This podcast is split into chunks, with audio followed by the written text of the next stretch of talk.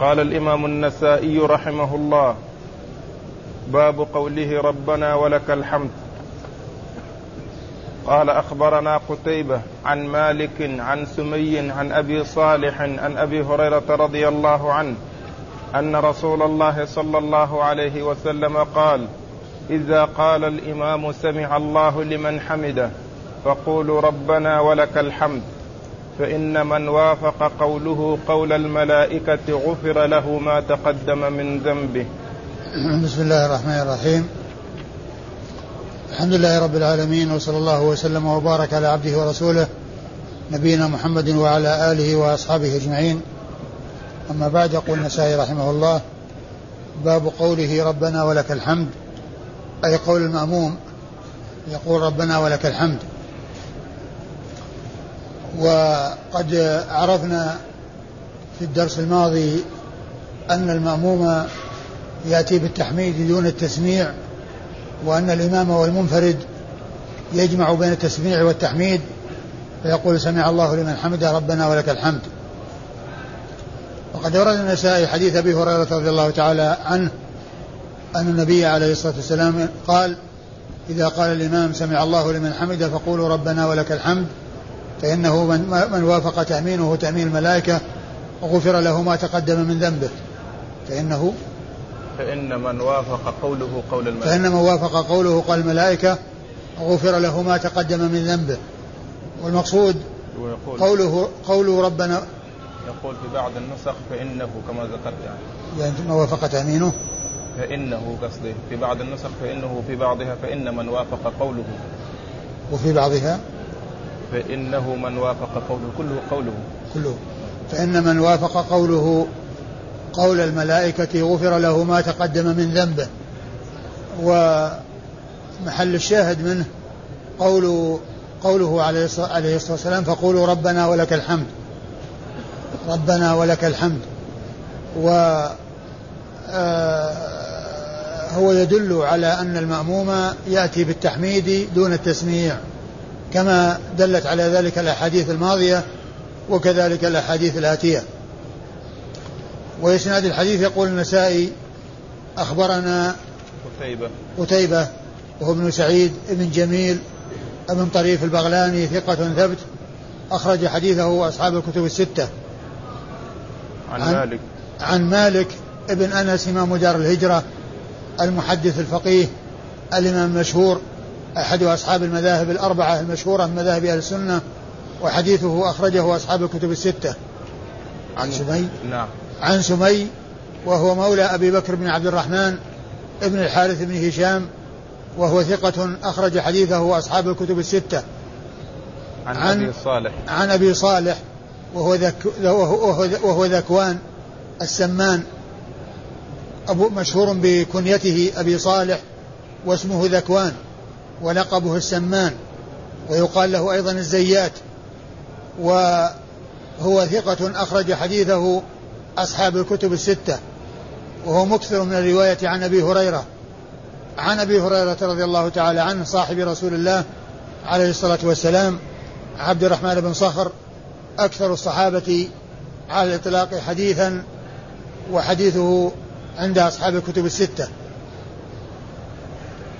قال أخبرنا إسماعيل بن مسعود قال حدثنا خالد قال حدثنا سعيد عن قتادة عن يونس بن جبير عن حقان بن عبد الله أنه حدثه أنه سمع أبا هريره أنه سمع أبا موسى رضي الله عنه قال إن نبي الله صلى الله عليه وسلم خطبنا وبين لنا سنتنا وعلمنا صلاتنا فقال إذا صليتم فأقيموا صفوفكم ثم ليؤمكم أحدكم فإذا كبر الإمام فكبروا وإذا قرأ غير المغضوب عليهم ولا الضالين فقولوا آمين يجبكم الله.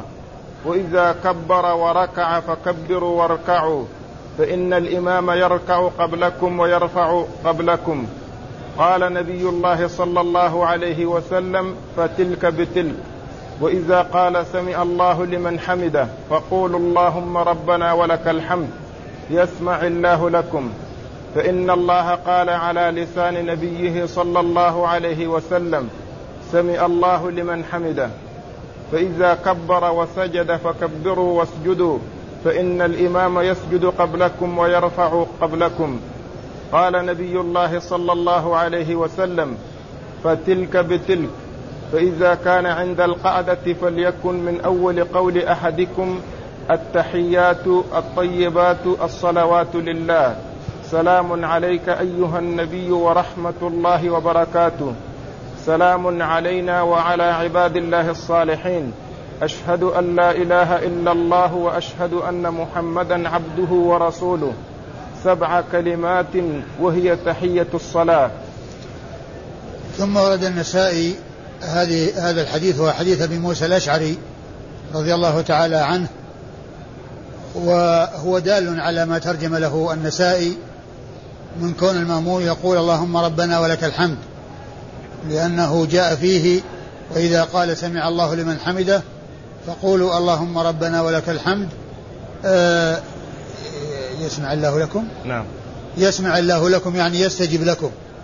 يسمع الله لكم يعني يستجيب لكم لأن معنى سمع الله لمن حمده استجاب الله لمن حمده. استجاب الله لمن حمده. والحديث آه، وهذا الحديث آه، دال على عدة أمور منها ما ترجم له النسائي وهو قول المأموم اللهم ربنا ولك الحمد عندما يقول الإمام سمع الله لمن حمده. وقد قال أبو موسى الأشعري رضي الله عنه إن إن النبي محمدا صلى الله عليه وسلم بين لنا سنتنا وعلمنا صلاتنا. قوله عليه الصلاة فقول أبي, موسى إن النبي عليه الصلاة والسلام علم علمنا سنة بين لنا سنتنا. يعني السنة هي الطريقة والمنهج. والمراد بذلك ما يتعبد الناس ربهم وما يتعاملون به فيما بينهم على محجة وعلى هدى وعلى صراط مستقيم. فإن السنة يراد بها آآ آآ الطريقة والمنهج. يعني الطريقة التي يسلكونها في عبادة الله عز وجل وفي التقرب إلى الله عز وجل الرسول صلى الله عليه وسلم بين للناس ما يحتاجون إليه. ترك الناس على بيضاء ليلها كنهارها لا يزيغ عنها إلا هالك.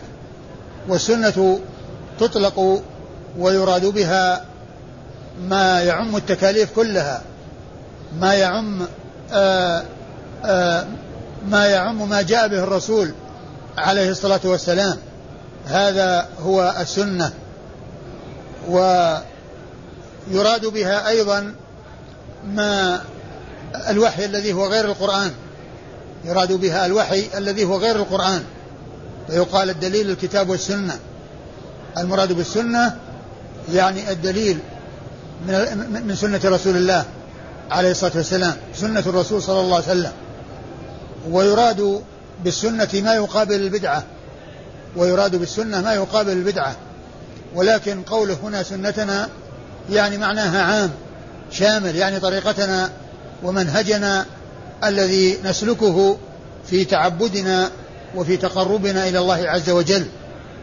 ولهذا جاء عن آه، بعض الكفار أنهم قالوا لأبي هريرة يعني علمكم نبيكم كل شيء حتى الخرأة يعني قال نعم بين لنا حتى آداب قضاء الحاجة. يعني بين لهم كيف يقضون حاجتهم إذا ذهبوا إلى الخلاء كيف يصنعون وأنهم لا يستنجون باليمين ولا ب ويكون بثلاثة أحجار ولا يستنجون بروث ولا عظم. فبين الرسول صلى الله عليه وسلم للناس حتى أدب قضاء الحاجة. معنى هذا أن الشريعة كاملة لا نقص فيها بوجه من الوجوه. شريعة كاملة شاملة لا نقص فيها. فبين للناس ما يحتاجون إليه. وليس لأحد أن يأتي بأمور ما أنزل الله بها من سلطان يتعبد الله تعالى بها ويقول أنا ما أردت إلا الخير فإن فإنه لا بد من أن يكون العمل لا بد في كل عمل مقبول عند الله أن يكون خالصا لوجه الله وأن, يطابق وأن يكون مطابقا لسنة رسول الله عليه الصلاة والسلام. وسنة رسول الله صلى الله عليه وسلم ما جاء به من الكتاب من الكتاب والسنة التي هي الوحي المتلو والوحي الذي غير متلو. كله يقال له سنة بهذا المعنى العام. من رغب عن سنتي فليس مني. يعني ما جاء في الكتاب والسنة. هذه طريقة الرسول وهذه منهج الرسول عليه الصلاة والسلام. وعلمنا صلاتنا يعني علمهم كيف يصلون. ثم بين وأن الرسول خطبهم وأنه في هذا بيان الشرائع على يعني على في الخطب وبيان الأحكام والتعليم يكون على المنبر وفي الخطب. هكذا كان رسول الله عليه الصلاة والسلام يعلم أصحابه. فكان يخطبهم ويبين لهم أمور دينهم ويبين لهم كيف يعبدون ربهم وكيف يسلكون إلى الله عز وجل الطريق الذي يفضي بهم إلى السعادة والنجاة في الدنيا والآخرة. وكان مما علمهم إياه في الصلاة قال إذا صليتم فأقيموا صفوفكم. قال إذا صليتم فأقيموا صفوفكم. يعني إذا قمتم إلى الصلاة أقيموا صفوفكم يعني سووها. وتكون الصفوف آه، آه، متقاربة. والصف الأول يملأ ثم إذا امتلأ الصف الأول يبدأ الصف الثاني وإذا امتلأ الصف الثاني يبدأ الصف الثالث وإذا امتلأ الثالث يبدأ الرابع وهكذا. ولا ينشأ صف إلا إذا امتلأ الذي قبله. هذا هو إقامة الصفوف وهذا هو تسوية الصفوف الذي أرشد إليه الرسول الكريم صلى الله عليه وسلم. فأقيموا صفوفكم. أيوه. ثم ليؤمكم أحدكم. ثم ليؤمكم أحدكم. يعني معناها أن الجماعة أن الجماعة آه، عندما يصلون لا بد لهم من إمام يؤمهم. فإن كانوا اثنين فأكثر فيكون أمامهم. وإن كان المأموم واحدا فإنه يصف عن يمينه إذا كان رجلا وإن كان امرأة فإنها تصف وراءه. وإن كان رجل وامرأة الرجل عن يمينه والمرأة وراءه. فليؤمكم أحدكم. أيوه. فإذا كبر الإمام فكبروا. فإذا كبر فكبروا. لأن مهمة الإمام أنه يؤتم به وإنما جعل ليؤتم به. فإذا كبر فكبروا. يعني معناها أن تكبير تكبير أن تكبيركم يكون بعد تكبيره. فتدخلون في الصلاة بعد دخوله ولا تسبقونه في الدخول. ولا توافقونه في الأفعال بل تتأخرون عنه قليلا. ليس تأخرا طويلا وإنما متابعة. لا مسابقة ولا موافقة وإنما متابعة بحيث يكون وراءه. المأموم وراءه بدون تأخير طويل. وإنما إذا انتهى إذا كبر يكبر الإنسان وإذا ركع يركع الإنسان وهكذا. فلا يسابقه ولا يوافقه. لا يكون سابقا له ولا يكون موافقا له بمعنى حركته تابعة لحركته وكلامه تابع لكلامه وإنما يكون وراءه وبعده بيسير ليس بتطويل وليس يتأخر عنه تأخرا كثيرا. فإذا كبر فكبروا. وإذا وإذا قرأ غير المغضوب عليهم ولا وإذا قرأ الفاتحة ووصل إلى غير المغضوب عليهم ولا الضالين فقولوا آمين يجبكم الله يجبكم الله لأن معنى اللهم آمين اللهم استجب معنى آمين يعني اللهم استجب هذا هو معنى آمين ولهذا قال فقولوا آمين يجبكم الله يعني على تأمينكم ودعائكم لأن المؤمن آه، داعي لأنه آه، آه، الداعي والمؤمن وراءه يعني هو مثل الداعي. فيجيب الله عز وجل على هذا التأمين الذي هو دعاء. لأن يعني التأمين هو دعاء. الداعي يدعو والمؤمن يؤمن وراءه. فقال فقولوا آمين يجيبكم الله. يعني يجيبكم الله يعني يجيب دعاءكم في طلب الهداية للصراط المستقيم. والهداية للصراط المستقيم المراد بها أن يثبته على الهداية الموجودة ويزيده هداية على هدايته. والذين اهتدوا زادهم هدى وآتاهم تقواه والإنسان بحاجة إلى التثبيت على الهدى الذي حصل له وعلى أن يحصل الهداية وأن يحصل الزيادة في الهدى والإيمان. والذين اهتدوا زادهم هدى وآتاهم تقواهم. فالإنسان بحاجة إلى التثبيت على الهداية الموجودة والزيادة من الهداية. اهدنا الصراط المستقيم. يعني ثبتنا وزدنا. ثبتنا على ما كنا عليه من الهدى وزدنا توفيقا وهدى. ولهذا قال يجيبكم يعني لأن يثبتكم على ما أنتم عليه من الهدى وأن يزيدكم من الهدى والتوفيق. قال وإذا كبر وركع فكبروا واركعوا. وإذا كبر وركع فكبروا واركعوا. يكون تكبيركم بعد تكبيره وركوعكم بعد ركوعه. فإن الإمام يركع قبلكم ويرفع قبلكم. فإن الإمام يركع قبلكم يعني يسبقكم في الركوع ويسبقكم في الرفع من الركوع.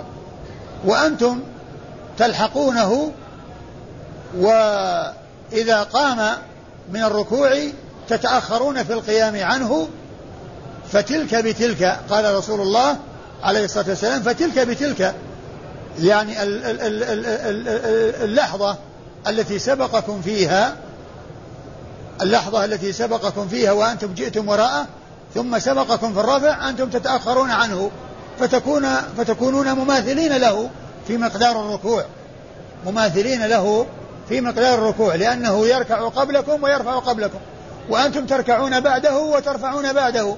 إذا ركوعكم مساو لركوعه. لا يزيد عليكم في الركوع لأن اللحظة التي يسبقكم بها يعني أنت ثم هو يسبقكم في الركوع أنتم تتأخرون بعده. يعني لحظة وزمنا يسيرا فيكون هذا يعوض ذلك الذي سبقكم به عند الركوع. فيكون ركوعكم مساويا لركوعه ومماثل للركوع قال فتلك بتلك. يعني اللحظة التي سبقكم إياها سبقكم فيها عوضتم عنها اللحظة التي تأخرتم عنه في حال رفعه من الركوع. فتلك بتلك والنتيجة أنكم كنتم مساوين له في مقدار الركوع. وإن كان يسبقكم في, النزو في الركوع ويسبقكم في الرفع وأنتم تتأخرون عنه في الركوع وتتأخرون عنه في الرفع إذا ساويتموه في مقدار آه الركوع. أيوه. قال وإذا قال سمع الله لمن حمد فقولوا اللهم ربنا ولك الحمد يسمع الله لكم. ثم يعني آه قال في الحديث فإن الله قال على لسان نبيه سمع الله لمن حمده. يعني أن الرسول صلى الله عليه وسلم هذا الذي قاله هو عن الله عز وجل. وقاله الله على لسان نبيه. يعني آه، أوحاه الله إلى نبيه وبلغه للناس وإذا فهذا الذي قاله الرسول عليه الصلاة والسلام هو قول الله عز وجل وهو وحي من الله سبحانه وتعالى. ولهذا فإن السنة كما هو معلوم وحي يوحى كما قال الله عز وجل وما ينطق عن الهوى إن هو إلا وحي يوحى يعني إنه من الله عز وجل هو من الله سبحانه وتعالى. أوحاه الله على رسوله. ومن المعلوم أن الوحي وحيان وحي تعبد بتلاوته وقراءته في الصلاة ووحي تعبد وتعبد بالعمل به وهو القرآن ووحي تعبد بالعمل به الذي هو السنة. فإن الكتاب والسنة كل منهما يعمل به. وليس العمل في الكتاب دون السنة بل بالسنة والكتاب. ومن لم يؤمن بالسنة وقال إنه مؤمن بالكتاب فهو ليس بمؤمن بالكتاب بل لابد أن يجمع بين الكتاب والسنة والسنة هي داخلة في كتاب الله عز وجل في قول الله عز وجل وما أتاكم الرسول فخذوه وما نهاكم عنه فانتهوا فإن هذا أمر ونهي يدخل فيه كل ما جاء عن رسول الله عليه الصلاة والسلام من الأوامر والنواهي. قال وإذا قال سمع الله لمن حمد فقولوا اللهم ربنا ولك الحمد. وإذا قال سمع الله لمن حمد فقولوا اللهم ربنا ولك الحمد. يسمع الله لكم. يسمع الله لكم. يعني يستجيب لكم. لأن سمع بمعنى استجاب. سمع الله لمن حمده فإذا قالوا اللهم ربنا ولك الحمد آه وقد قال سمع الله لمن حمده يعني يجيبكم الله ويستجيب لكم. يسمع لكم يعني يجيبكم. لأن السمع الذي هو سماع الأصوات آه كل سمع مهما خفي ومهما دق فإن الله تعالى يسمعه. وقد قالت عائشة سبحان من سمع آه، سمع من وسع سمعه الأصوات. وقد قالت إن المرأة التي كانت تجادل الرسول عليه الصلاة والسلام والله تعالى يسمع تحاورهما وكان وكانوا قريبين منها وكانت لا تسمع بعض كلامها. والله تعالى يسمع كل شيء مهما خفي ومهما دق آه لا يخفى عليه شيء. فإن المراد بالسمع هنا يسمع له يعني يستجيب لكم. هذا هو المراد بالسمع. وأما السمع الذي هو سماع الكلام فكل كلام يسمعه سبحانه وتعالى لا يخفى عليه ما دق وما جل. كل ذلك مسموع معلوم لله سبحانه وتعالى. وإذا ومحل الشاهد للترجمة قول قولوا اللهم ربنا ولك الحمد. يعني هذا ما يقوله المأموم. يقوله المأموم بعد أن يرفع عندما يرفع من الركوع يقول اللهم ربنا ولك الحمد. لا يقول سمع الله لمن حمده بل يأتي بالتحميد دون التسميع. إذا هذا محل الشاهد من الحديث الطويل الذي أورده النسائي في هذه الترجمة. حديث أبي موسى الأشعري رضي الله عنه. أيوه. قال فإن الله قال على لسان نبيه صلى الله عليه وسلم سمع الله لمن حمده. أيوه. فإذا كبر وسجد فكبروا واسجدوا فإن الإمام يسجد قبلكم ويرفع قبلكم. فإذا كبر وسجد فكبروا واسجدوا. فإن الإمام يسجد قبلكم ويرفع قبلكم. ثم قال رسول الله صلى الله عليه وسلم هذه بتلك. فتلك يعني مثل ما قال بالنسبة للركوع. نعم. يعني اللحظة التي سبقكم إياها في السجود ثم سبقكم في القيام أنتم تأخرتم عليه عنه مقدار تلك اللحظة في, في, في الآخر. فتلك بتلك اللحظة التي سبقكم إياها عند النزول للسجود عوض عنها باللحظة التي تأخرتم عنه فيها عند القيام من السجود. فالذي قيل هنا مثل الذي قيل هناك بالنسبة للركوع. يعني معناه أن سجودكم مقدار سجودكم مساو لمقدار سجوده. كما أن مقدار ركوعكم في.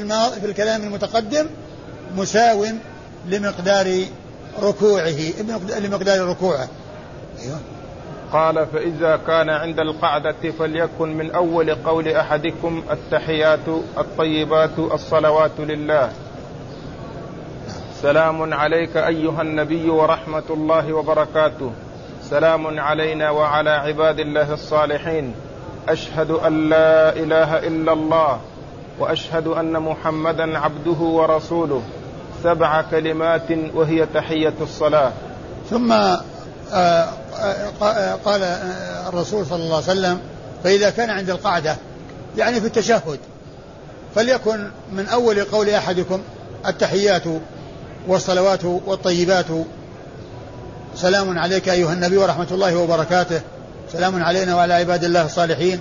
أشهد أن لا إله إلا الله وأشهد أن محمدا عبده ورسوله. الذي هو التشهد. الذي هو التشهد. وقوله من أول قول أحدكم يدل على أنه يقال وراءه. يعني آه، غيره. ومن المعلوم أن الصلاة على الرسول عليه الصلاة والسلام يصلى على الرسول عليه الصلاة والسلام. وكذلك في التشهد الأخير يدعو الإنسان ويكثر من الدعاء لأنه جاء عن الرسول الكريم عليه الصلاة والسلام أنه يكثر فيه من الدعاء أنه يتخير من الدعاء أنه يتخير من الدعاء ما شاء أو يتخير من الدعاء أعجبه إليه كما جاءت بذلك السنة عن رسول الله عليه الصلاة والسلام. لكن قوله من أول قول أحدكم يعني أن هذا هو أول ما يقال عندما يكون الإنسان جالسا للتشهد وهذا هو التشهد الذي هو التحيات لله وآخر أشهد أن لا إله إلا الله وأشهد أن محمدا عبده ورسوله. وأما إسناد وأما إسناد الحديث أخبرنا إسماعيل بن مسعود. يقول أخبرنا إسماعيل بن مسعود هو أبو مسعود البصري ثقة أخرج حديثه النسائي وحده. عن خالد وهو بن الحارث البصري ثقة أخرج حديثه وأصحاب الكتب الستة. عن حدثنا سعيد. حدثنا سعيد وهو بن أبي عروبة وهو ثقة آه، أخرج حديثه أصحاب الكتب الستة. عن قتادة. عن قتادة بن دعامة السدوسي البصري وهو ثقة أخرج حديثه أصحاب الكتب الستة. عن يونس بن جبير. عن يونس بن جبير البصري وهو ثقة أخرج حديثه أصحاب الكتب الستة أيضا. عن حطان بن عبد الله. عن حطان بن عبد الله الرقاشي البصري وهو ثقة أخرج حديثه مسلم وأصحاب السنن الأربعة. عن أبي موسى. عن أبي موسى الأشعري عبد الله بن قيس رضي الله تعالى عنه صاحب رسول الله عليه الصلاة والسلام وحديثه أخرجه أصحاب الكتب الستة. قال قدر القيام بين الرفع من الركوع والسجود. وقال أخبرنا يعقوب بن إبراهيم قال حدثنا ابن علي قال أخبرنا شعبة عن الحكم عن عبد الرحمن بن أبي ليلى عن البراء بن عازب رضي الله عنهما أن رسول الله صلى الله عليه وسلم كان ركوعه. وإذا رفع رأسه من الركوع وسجوده وما بين السجدتين قريبا من السواء. ثم أورد النسائي قدر ما بين أن يرفع رأسه من الركوع والسجود. يعني مقدار ما بين الرفع من الركوع إلى السجود. يعني معناها القيام مقدار القيام الذي يكون بعد الرفع من السجود من الركوع وقبل السجود. لأن لأنه سبق أن مر في الحديث المتقدم الذي قال أركع حتى تطمئن راكعة ثم ارفع حتى تعتدل قائما. هذا القيام الذي يعتدل به بعد قيامه من ركوعه ما مقداره. أورد النسائي هذه الترجمة لبيان المقدار ومدة الزمن الذي يقفه الإنسان بعدما يقول بعدما يرفع رأسه من الركوع وأنه مثل الركوع والسجود. يعني مقداره مقدار الركوع والسجود. يعني مثل ما يرفع يعني مقدار ركوعه وسجوده. فكان ركوعه وسجوده. نعم رأفع وسجوده وما بين السجدتين. وما بين السجدتين قريب من السواء. يعني أنه متقارب. يعني ف يعني هذا هو محل الشاهد يعني في الحديث أن قيامه من الركوع وركوعه وسجوده وجلوسه بين السجدتين يعني قريب من السواء. يعني قريب من التساوي في الزمن والمدة المكث في حال القيام بعد الركوع. وفي حال ال ال ال الركوع وفي حال السجود وفي حال الجلوس بين السجدتين كلها متقاربة. آه إيش يقول؟ الحديث؟ النص. أيوه. عن البراء بن عازب رضي الله عنهما أن رسول الله صلى الله عليه وسلم كان ركوعه وإذا رفع رأسه من الركوع وسجوده وما بين السجدتين قريبا من السواء. كان آه كان ركوع ركوعه وإذا كان ركوعه وإذا رفع يعني رفعه يعني القيام الذي يكون بعد الرفع. وليس يعني إذا المقصود أنها شرطية يعني آه لها جواب وشرط وإنما المراد بها الزمن والوقت يعني يعني قيامه ركوعه وقيامه من الركوع وسجوده وجلوسه يعني هذا هو المقصود بها. وإذا رفع رأسه من الركوع أيوه. وسجوده وما بين السجود. وإذا رفع رأسه من الركوع يعني المدة التي يمكثها بعد رفعه من الركوع وسجوده وجلوسه بين السجدتين قريب من السواء. أيوه. إسناد. أخبرنا يعقوب بن إبراهيم. أخبرنا يعقوب بن إبراهيم هو الدورقي. آه ثقة أخرج حديثه أصحاب الكتب الستة. حدثنا ابن علية. بل هو شيخ لأصحاب الكتب الستة. يعقوب بن إبراهيم الدورقي شيخ لهم. فهو عنه مباشرة وبدون واسطة. حدثنا ابن علية. نعم. ابن علية هو إسماعيل بن إبراهيم. ابن مقسم المشهور بابن علية. وهو ثقة أخرج حديثه أصحاب الكتب الستة. عن شعبة. عن شعبة بن الحجاج الواسطي ثم البصري. ثقة ثبت وصف بأنه أمير أمير المؤمنين في الحديث وهو وصف رفيع آه، وحديثه أخرجه أصحاب الكتب الستة. عن الحكم. عن الحكم وهو بن عتيبة الكندي الكوفي وهو ثقة أخرج حديثه أصحاب الكتب الستة أيضا. عن عبد الرحمن بن أبي ليلى. عن عبد الرحمن بن أبي ليلى الكوفي وهو ثقة أخرج حديثه أصحاب الكتب الستة. عن البراء. عن البراء بن عازب صحابي ابن صحابي آه، صاحب رسول الله عليه الصلاة والسلام ورضي الله تعالى عنهما وعن الصحابة أجمعين وحديثه عند أصحاب الكتب الستة وهذا الإسناد آه، رجالهم كلهم خرج له أصحاب الكتب الستة يعقوب بن إبراهيم الدورقي.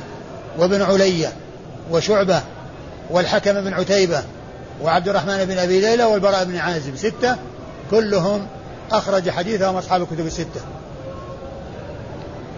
قال باب ما يقول في قيامه ذلك. وقال أخبرنا أبو داود سليمان بن سيف الحراني قال حدثنا سعيد بن عامر قال حدثنا هشام بن حسان عن قيس بن سعد عن عطاء عن ابن عباس رضي الله عنهما أنه قال إن النبي صلى الله عليه وسلم كان إذا قال سمع الله لمن حمده قال اللهم ربنا لك الحمد ملء السماوات وملء الأرض وملء ما شئت من شيء بعد. ثم أورد النسائي هذه الترجمة وهي ما يقوله في قيامه ذلك يعني القيام بعد الركوع.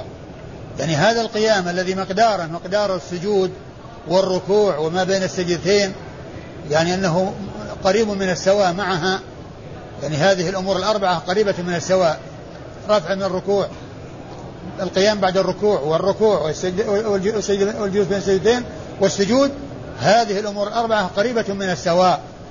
ماذا يقول في حال هذا القيام في هذا القيام الذي يكون بعد الركوع؟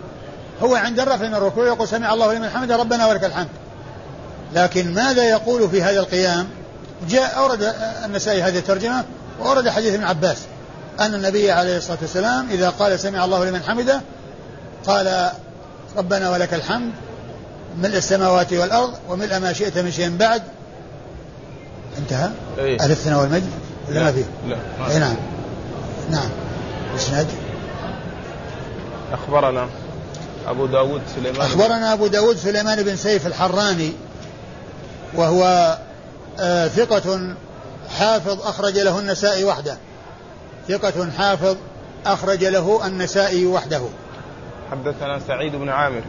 حدثنا سعيد بن عامر سعيد بن عامر ثقة أخرج له أصحاب الكتب الستة. نعم. أخرج له أصحاب الكتب الستة. حدثنا هشام بن حسان.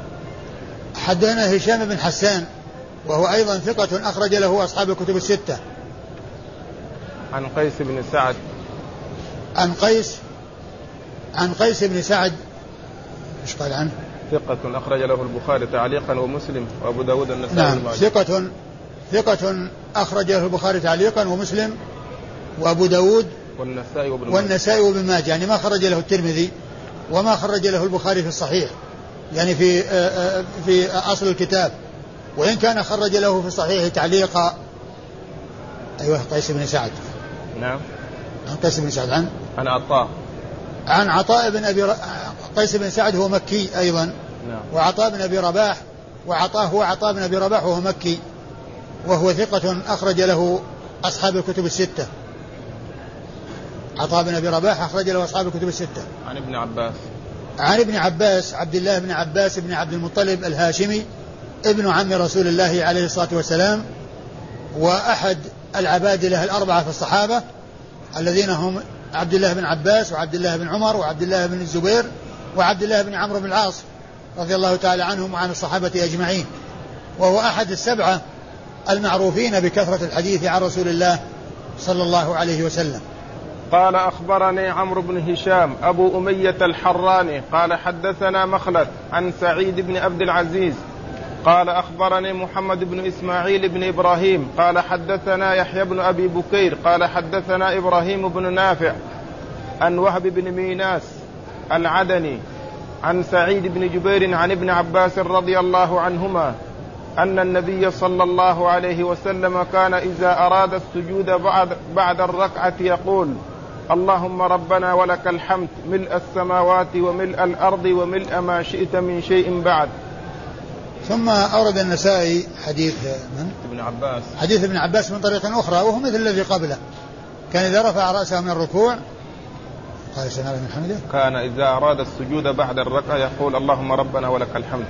كان إذا أراد السجود يعني بعد الركوع يعني معناه قبل قبل أن يسجد يقول وهو قائم هذه هذه المقالة وهي ربنا ولك الحمد حمدا كثيرا ربنا ولك الحمد ملء السماوات والأرض وملء ما شئت من شيء بعد. يعني هذا يعني يقوله قبل سجوده قبل أن يعني يهوي إلى السجود وقبل أن ينتقل إلى السجود يقول وهو قائم. هذا القول وهذا وهذا الذكر والثناء على الله عز وجل. أخبرني محمد بن إسماعيل بن أخبرني محمد بن إسماعيل بن إبراهيم هو بن علية وهو ثقة أخرج حديثه النسائي وحده. حدثنا يحيى بن أبي بكير. حدثنا يحيى بن أبي بكير وهو الكرماني. يحيى بن, أبي بكير الكرماني وهو ثقة أخرج حديثه أصحاب الكتب الستة. حدثنا إبراهيم بن نافع. حدثنا إبراهيم بن نافع وهو ثقة أخرج حافظ بن نافع. نعم. ثقة حافظ أخرج له الجماعة.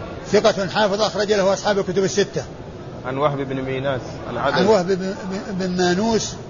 أو ميناس. جاء في آه، آه، بعض النسخ مانوس وفي بعضها ميناس وهو ثقة؟ لا مستور. وهو مستور نعم. وهو مستور أخرج له أبو داود والنسائي. أخرج له أبو داود والنسائي. وهو مستور أخرج حديثه أبو داود والنسائي. أيوة. عن سعيد بن جبير. عن سعيد بن جبير وهو آه ثقة فقيه. أخرج حديثه أصحاب الكتب الستة. عن ابن عباس. عن ابن عباس وقد مر ذكره في الإسناد الذي قبل هذا. قال أخبرني عمرو بن هشام أبو أمية الحراني قال حدثنا مخلد عن سعيد بن عبد العزيز عن عطية بن قيس عن قزعة بن يحيى عن أبي سعيد رضي الله عنه أنه قال إن رسول الله صلى الله عليه وسلم كان يقول حين يقول سمع الله لمن حمده ربنا لك الحمد. ملء السماوات وملء الأرض وملء ما شئت من شيء بعد. أهل الثناء والمجد خير ما قال العبد وكلنا لك عبد لا مانع لما أعطيت. ولا ينفع ولا ينفع ذا الجد منك الجد. ثم ورد النسائي حديث أبي سعيد الخدري رضي الله عنه أن النبي عليه الصلاة والسلام إذا رفع رأسه من الركوع قال سمع الله لمن حمده. حين حين يقول سمع الله حين يقول سمع الله لمن حمده يقول ربنا ولك الحمد. ملء السماوات وملء الأرض وملء ما شئت من شيء بعد. أهل الثناء والمجد حق ما قال العبد وكلنا لك عبد. لا مانع لما أعطيت ولا معطي لما منعت ولا ينفع ذا الجد منك الجد. هذا ثناء وذكر يؤتى به في هذا الموطن الذي هو بعد الركوع بعد القيام من الركوع وقبل السجود. ربنا ولك الحمد. ملء السماوات وملء الأرض يعني أنه كثير. وتكثير وتعظيم لهذا آه، آه، آه، الحمد والثناء. ملء السماوات وملء الأرض وملء ما شئت من شيء بعد. أهل الثناء والمجد. يعني أنت أهل الثناء والمجد. أنت أهل الثناء والمجد. أو يا أهل الثناء والمجد. أنت المستحق لأن يثنى عليك وأن تعظم وتمجد. و أحق ما قال العبد. يعني أحق ما قال العبد. يعني أنت المستحق له وأنت المستحق للثناء. وكلنا لك عبد. كل كل إن كل من في السماوات والأرض إلا آتي الرحمن عبدا. الكل عبيد الله عز وجل فهو المستحق لأن يثنى عليه وأن يعظم وأن يمجد سبحانه وتعالى وهو المستحق لذلك وهو أهل ذلك سبحانه وتعالى. ثم قال لا مانع لما أعطيت ولا معطي لما منعت. هذه الرواية. ها؟ في هذه الرواية لا مانع لما أعطيت ولا ينفع على قول لا مانع لما أعطيت؟ ولا ينفع ذا الجد ما في ولا معطي لما منعت نعم لا مانع لما أعطيت ولا ينفع ذا الجد منك الجد. لا مانع لما أعطيت. هذا فيه آآ آآ إثبات القدر وإثبات قدرة الله عز وجل وأن ما منعه الله عز وجل آه، آه، ما أعطاه الله عز وجل فلا مانع له. وما قدره الله تعالى فإنه يكون ولا و و وإذا أراد الله نفع أحد فلا أحد يمنع ذلك النفع والعطاء. وقد جاء مثل ذلك موضحا في حديث ابن عباس في وصية لابن عباس حيث قال واعلم أن الأمة لو اجتمعوا على أن ينفعوك بشيء لم ينفعوك إلا بشيء قد كتبه الله لك. ولو اجتمعوا على أن يضروك لم يضروك إلا بشيء قد كتبه الله لك. كتب الله عليك. رفعت الأقلام وجفت الصحف. فما أعطى الله من أعطاه الله لا مانع له. وما منعه الله لا يعطيه أحد. وما منعه الله ليس هناك أحد يعطيه. بل الله تعالى هو المعطي المانع. لا مانع لما أعطى ولا معطي لما منع. وفي ذلك إثبات القضاء والقدر. وإثبات أن ما قدره الله تعالى لابد أن يكون فإذا قدر عطاء فلا يمنعه مانع وإذا قدر منعا فلا يعطيه معطي. بل آه الأمر بيده سبحانه وتعالى. واعلم أن الأمة لو اجتمعوا على أن ينفعوك بشيء لم ينفعوك إلا بشيء قد كتبه الله لك. ولو اجتمعوا على أن يضروك بشيء لم يضروك إلا بشيء قد كتبه الله عليك. ما يفتح الله للناس من رحمة فلا ممسك لها. فلا ممسك لها.